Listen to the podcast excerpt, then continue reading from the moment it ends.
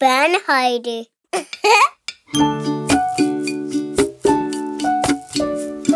Velkommen til denne episode af Dafoles podcast i børnehøjde. Mit navn er Signe Bjerre, og i dag er jeg taget på besøg hos anne Elisabeth Knudsen for at tale om, hvorfor leg har afgørende betydning for, at børns hjerner kan udvikle sig. anne Elisabeth Knudsen er uddannet kant med i dansk og psykologi og er forfatter til en lang række bøger om psykologi og hjerneforskning. Blandt andet har hun skrevet bogen Børns Hjerner, der handler om leg og dannelse i dagtilbud. Vi skal tale om det limbiske system, og hvorfor tumleleje er vigtige for udviklingen af børns empati. Og så skal vi tale om, hvilken betydning det har for al anden form for læring. Vi skal også tale om, hvilke konsekvenser det har, at børn i dag leger langt mindre, end de gjorde for bare 50 år siden. Anne, tusind tak, fordi jeg måtte komme i dag og tale med dig om børns leg, og hvad det er, leg gør ved hjernens udvikling. Men vil du ikke starte med at præsentere dig selv og fortælle lidt om din baggrund? Det vil jeg da gerne. Jeg hedder Anne Knudsen, og jeg er lektor i psykologi og dansk. Jeg har arbejdet med neuropsykologi og hjerneforskning siden 1996, forskningsvis i praksis.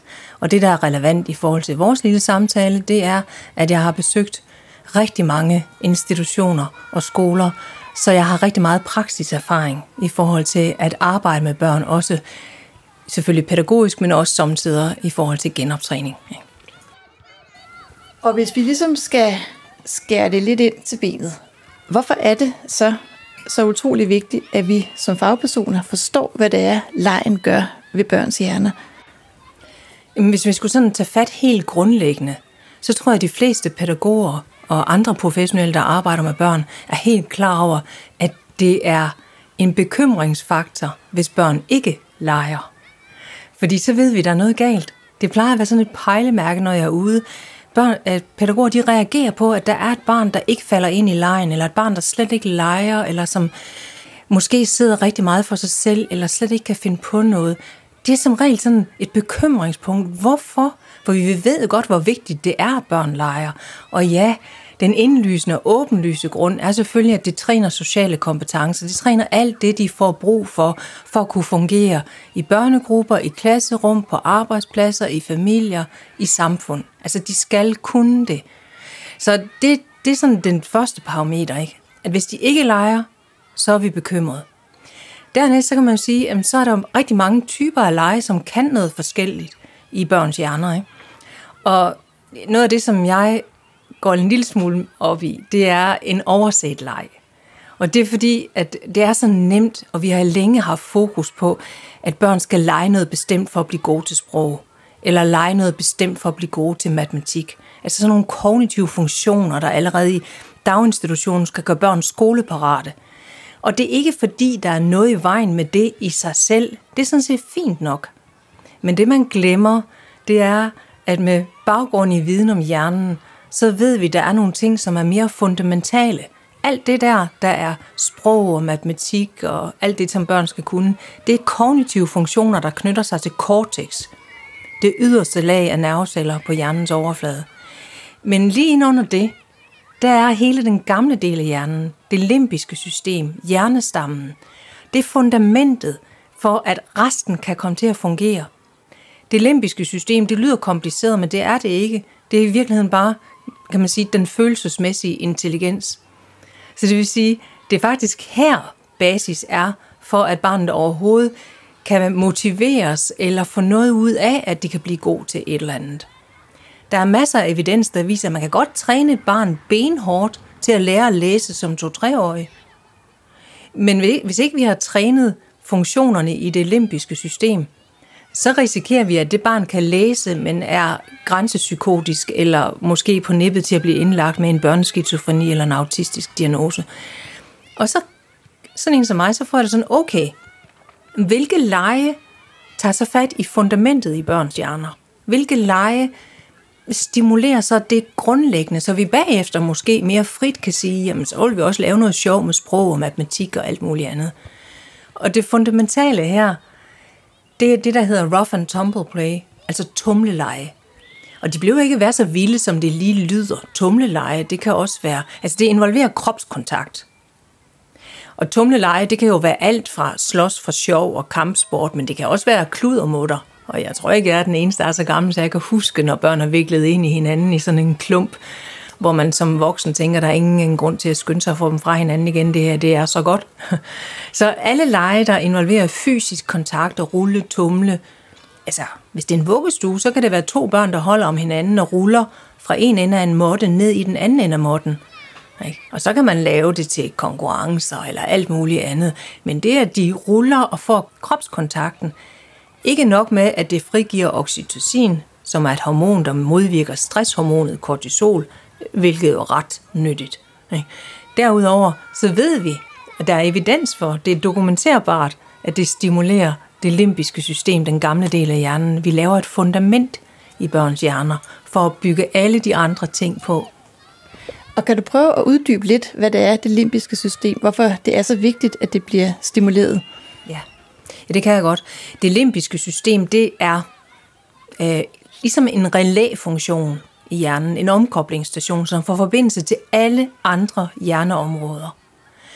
Og det limbiske system, det er indlevelse, indføling og empati. Det er basis for sociale kompetencer.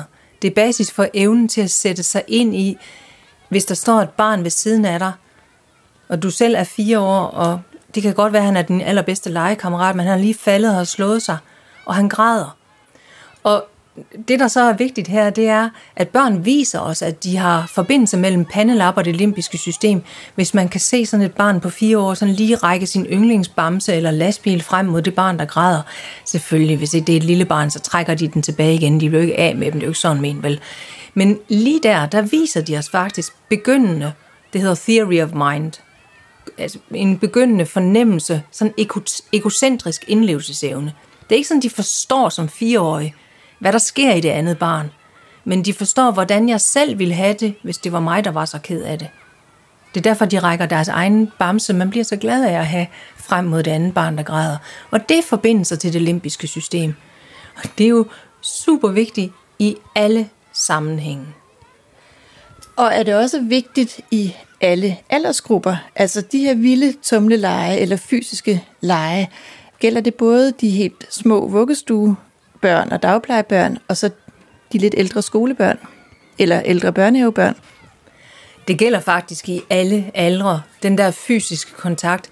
Jo ikke nok med, at det udløser oxytocin, som modvirker stresshormonet kortisol. Men hjerner udvikler sig, som de bliver påvirket til. Og det, det er jo sjovt nok sådan, at det man træner, det er det, man bliver god til. Når man stimulerer hjerner, så kommer der flere forbindelsestråde mellem nerveceller, der bliver brugt. Så at man kan hele sit liv forandre sin hjerne. Det er det, der snakkes om, når man snakker om hjernens plasticitet. Selvfølgelig er det nogle gange nemmere at arbejde med en treårig hjerne, hvis man kun sådan lige tænker på plasticitet og hvor foranderligt den, den er i forhold til at arbejde med min gamle hjerne. Altså, jeg kan stadigvæk forandre mig. Der kan stadigvæk laves nyt neuralt netværk i min hjerne. Det går bare ikke helt så hurtigt, som det gør tidligere. Der skal mere til.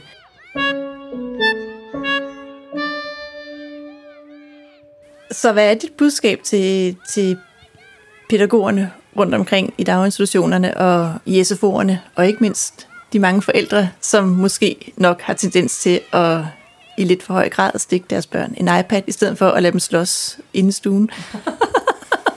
og jeg kan godt lige høre det der, lade dem slås ind i stuen, det bliver jeg vældig populær på. Men altså, en gang imellem, så vil det faktisk være okay, hvis det er, at i stedet for, at forældrene synes, at de er forpligtet til sådan noget frit valg på alle hylder pædagogik, hvis ikke man stikker med en iPad, fordi så har man sådan, åh, jeg keder mig. Og jeg, det er bare, og forældrene siger, men du kan også prøve at ringe til Freja, og det er også længe siden, du har leget med Lego. Vi kunne da også, og sådan, ikke? og før man får set sig om, sådan en gang med at tilbyde at spille kort eller et eller andet. Og børn er verdens bedste kropsprogsaflæsere. De spotter hurtigt, når forældre er på lånt tid. Ikke? Man ligger nede og leger med Lego med en femårig, og man har lyst til at læse weekendavisen eller politikken. Ikke? Den spotter de. Og hvis vi skal tro børnepsykiatrien, så er det, der gør børn syge, det er ikke, hvis de hvis de føler sig afvist, hvis det er det, de bliver. Det er, når der ikke er overensstemmelse mellem øh, de signaler, forældrene siger, sender, og det, de siger. Så det er faktisk helt okay, som, også som forældre, at have det sådan, når der står et barn, man siger, du skal ikke lege med iPad, som så siger, jeg keder mig, jeg ved ikke, hvad jeg skal lave. Så kan man sige, det er fint, du keder dig, min skat. Det er forstadiet til kreativitet, gør du det. Keder de så højlydt, kunne man overveje en variant, der hedder, det er fint, du keder dig, men kan du gøre det på dit værelse. Der er ingen børn, der keder sig i to timer. De finder på noget.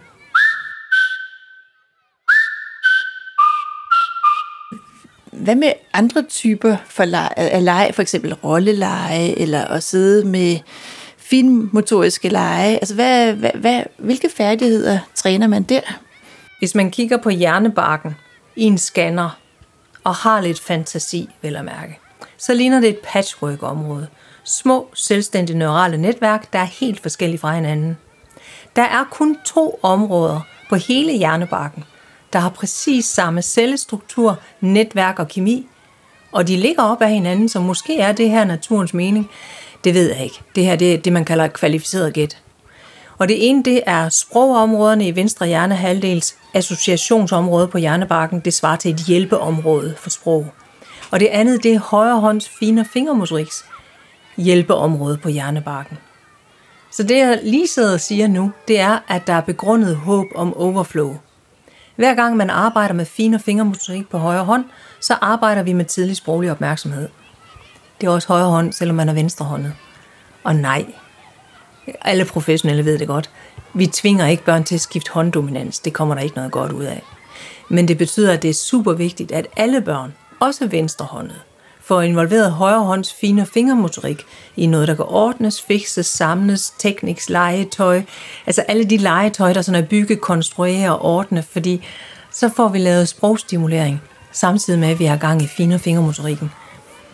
Og et, et godt eksempel, hvis det er helt små børn til det samme, det, vil, øh, det kunne jeg tage et af, en af de øh, vugstuer, jeg besøgte.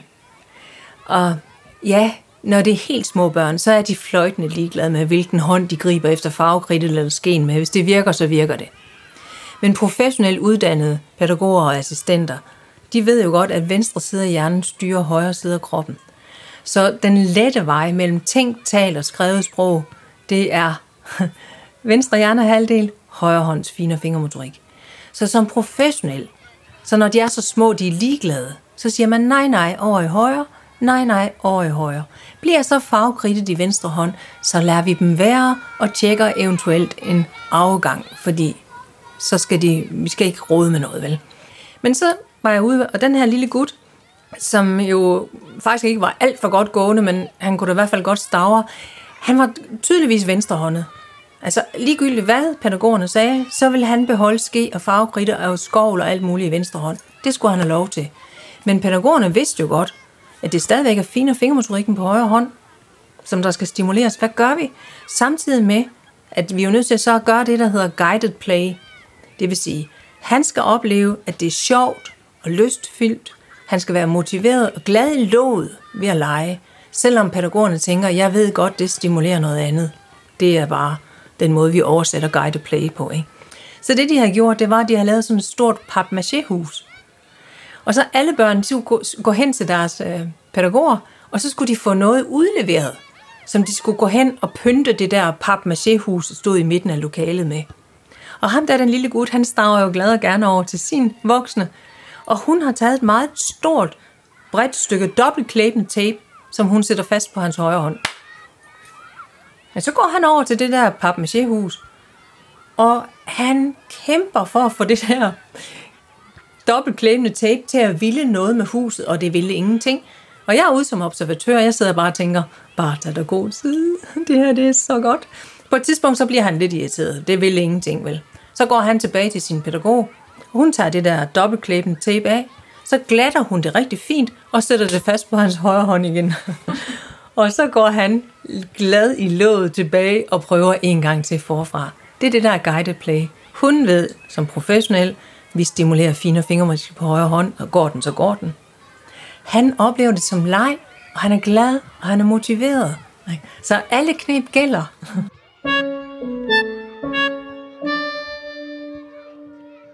Nu har vi været inde på de vilde tumleleje, de fine motoriske leje og lege, der styrker hjernebjælken. Hvad med øhm, fantasileje og rolleleje? Hvad er det, de, den type leg stimulerer? Der har vi fat i pandelapsfunktionerne. Det er den sidste del af hjernen, der modnes hos børn, eller får myelin, som det hedder i min verden. Og pandelapsfunktionerne, grund til, at det er super godt, at de, de laver fantasi og forskningsleje, det er, at pandelappen bruger vi også til at koncentrationsevne og til at samle sig om at få noget ud af sin intelligens. Intelligenserne har vi hen over midthjernen, mange af dem. Ikke? Sådan tændingelap og iselap. Men hvad man kan samle sig om at få ud af sin intelligens, det er en pandelapsfunktion. Så fantasi og forskningslejene, de danner basis for, at man faktisk kan få noget ud af sin intelligens. Ja. Og at det er også med til at styrke empati og de sociale kompetencer? Hvis jeg kun tænker hjerner, så er det sådan lidt mere indirekte. Fordi Panelab laver selvfølgelig nogle rigtig vigtige forbindelser til det limbiske system. Så på den måde er det rigtigt, at det er vigtigt for empati og sociale kompetencer.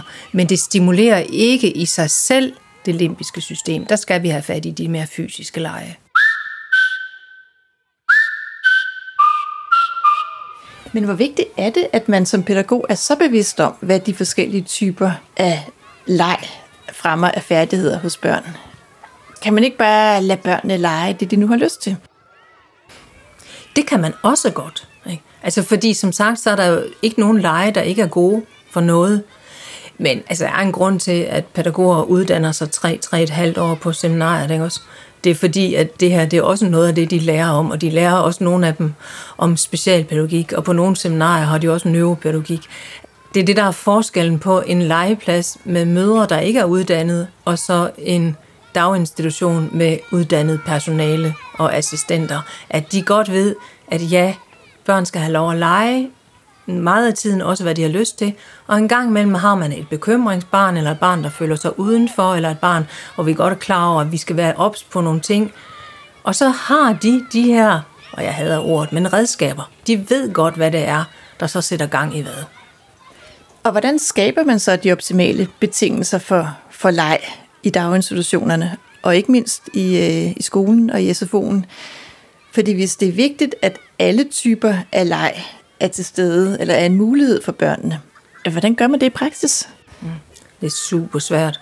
Super svært, fordi der er meget stor forskel, når jeg kommer rundt på de vilkår, de har i forskellige SFO'er eller forskellige skoler eller institutioner. Ikke? Nogle gange har de bare en asfalteret gård, man kan gå ud i, andre gange har de et lækkert, stort, grønt areal, hvor man tænker, nej, det er svært at forhindre børn i at lege. Ikke? Så altså, der er ikke sådan en one size fits all her, vel? Men der er noget grundlæggende, man, som de fleste professionelle godt er opmærksom på, og det er uanset om de er skolelærer eller pædagoger. Og det er den, der hedder, at det vigtigste i børns liv, det er at have bare én god ven. Har man bare én god ven, så kan man klare at være udenfor og føle sig forkert og øh, bare sådan en sætning i vuggestuen, som alle børn oplever. Alle dem, der har en rød madkasse, de må komme hjem til mig. Så sidder man der med en blå madkasse, og allerede ekskluderet af fællesskabet, ikke? og føler sig udenfor og forkert, man ikke gjort noget som helst andet end at tage sin mad med. Så der er jo rigtig mange hårde ting i børns liv, som vi ikke kan forhindre, kommer til at ske. Det hører med til udvikling. Men hvis man har bare én god ven, og det behøver ikke være den samme gennem hele barndommen, jamen så har man jo styrken til at klare det.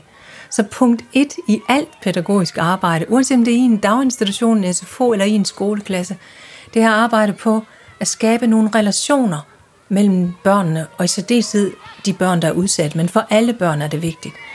Og det kan man gøre på super mange måder. Inde i skolerne, der har jeg set øh, dygtige lærere arbejde med at lave sådan noget med, at du skal skrive fire pæne ord om øh, de andre børn i klassen. Eller, og så er der sådan en lille pap engangstallerken, hvor de skriver på, og så bliver det udleveret til sidst. Og så sidder man der og går hjem med en tallerken, hvor der står nogle pæne ting på. Ikke? Og, ikke? og man troede egentlig, at jeg var dum og grim og åndssvær, skulle være i gruppen med radiatoren. Ikke? Men så var der alligevel nogen, der faktisk synes noget pænt om mig. De må ikke skrive noget grimt, det er reglen. Men sådan opleves det ikke, når man får den. Det er jo ikke en voksen bevidsthed, der så tænker, at de skal jo skrive det. Nej, børnene tænker, åh, det var dejligt, ikke? Så man kan sådan skabe noget med at sætte, lave nogle gruppestrukturer. Men ved mindre børn i daginstitutionerne, der handler det om at gribe øjeblikket. Der er masser af små tilfældigheder, hvor de voksne kan sætte sprog på. Altså hvis man ser to børn, der lige sådan fanger efter den samme ballon, og i et splitsekund, så kan man lige se dem begge to ligesom gribe efter dem. Måske har de ovenkøbt ved den der ballon på samme tid, eller en bold, eller whatever, ikke? Jamen, så er det jo vigtigt, at der er en professionel voksen, der siger, nej, deler I den ballon? Jamen, er I så venner nu? Og før der er en voksen, der har sagt det højt, så er det ikke nogen option, vel? Altså, de gange vi eksperimenterede med det, så kan man se, at de børn, det bliver faktisk en lille smule forundret. Kigger lidt på hinanden og har sådan, ja, det, det kan, måske, men det er i hvert fald ikke nogen mulighed, før en voksen har sagt det højt. Og voksne pædagoger og pædagogiske assistenter, de er jo guder i børns bevidsthed, indtil pandelappen får det sidste myelin. Eller for, i hvert fald får det første myelin, må jeg ellers sige. Ikke? I forbindelse med indskolingsalderen, der begynder de at få sådan lidt kritisk sans og tænke, at det passer ikke helt, hvad, hverken hvad far siger, eller hvad. Ikke? Sådan. Men inden da, så hvis der er en voksen, der siger, jamen, så er I jo nok venner nu. Så tænker de, hmm, det er måske en mulighed. Det går ikke altid, men det går tit. Jeg har set det i praksis. Så åbner man sådan ligesom en sti. Og når de to drenge, hvis det er dem, der, som jeg lige kan huske, der sidder og griber efter den der gule ballon, hvis de så har fået skabt en relation der, så er de parat til at lege, men vi er nødt til at have fat i relationerne først.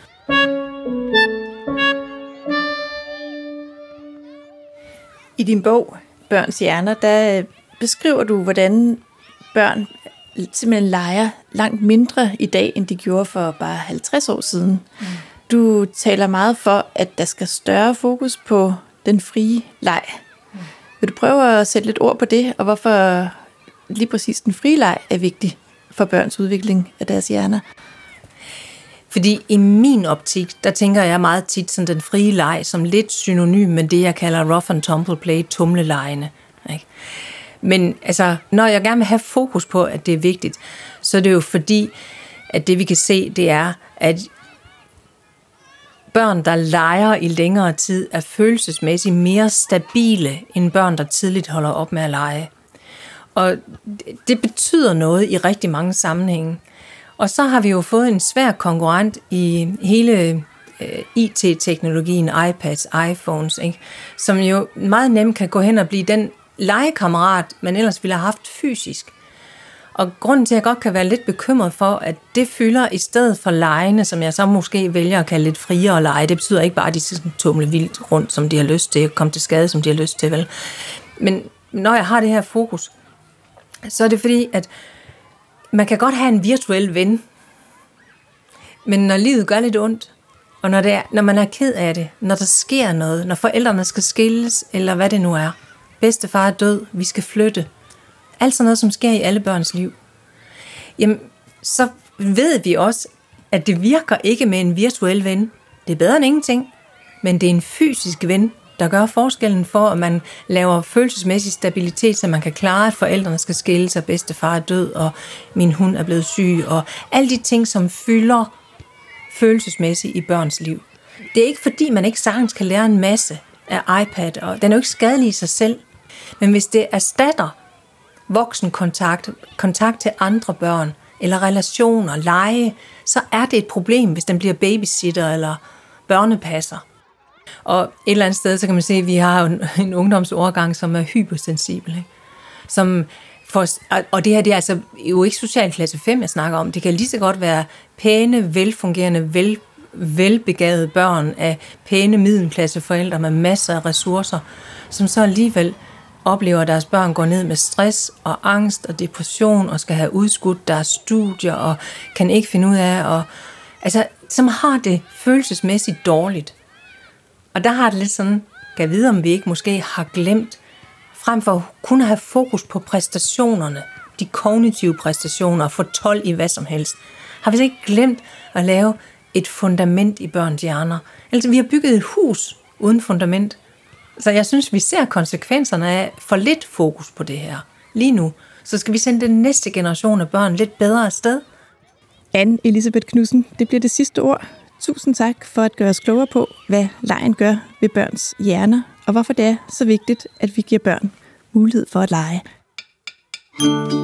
Du har lyttet til Dafolus podcast i børnehøjde, hvor dagens gæst i dag var forsker og forfatter Anne Elisabeth Knudsen.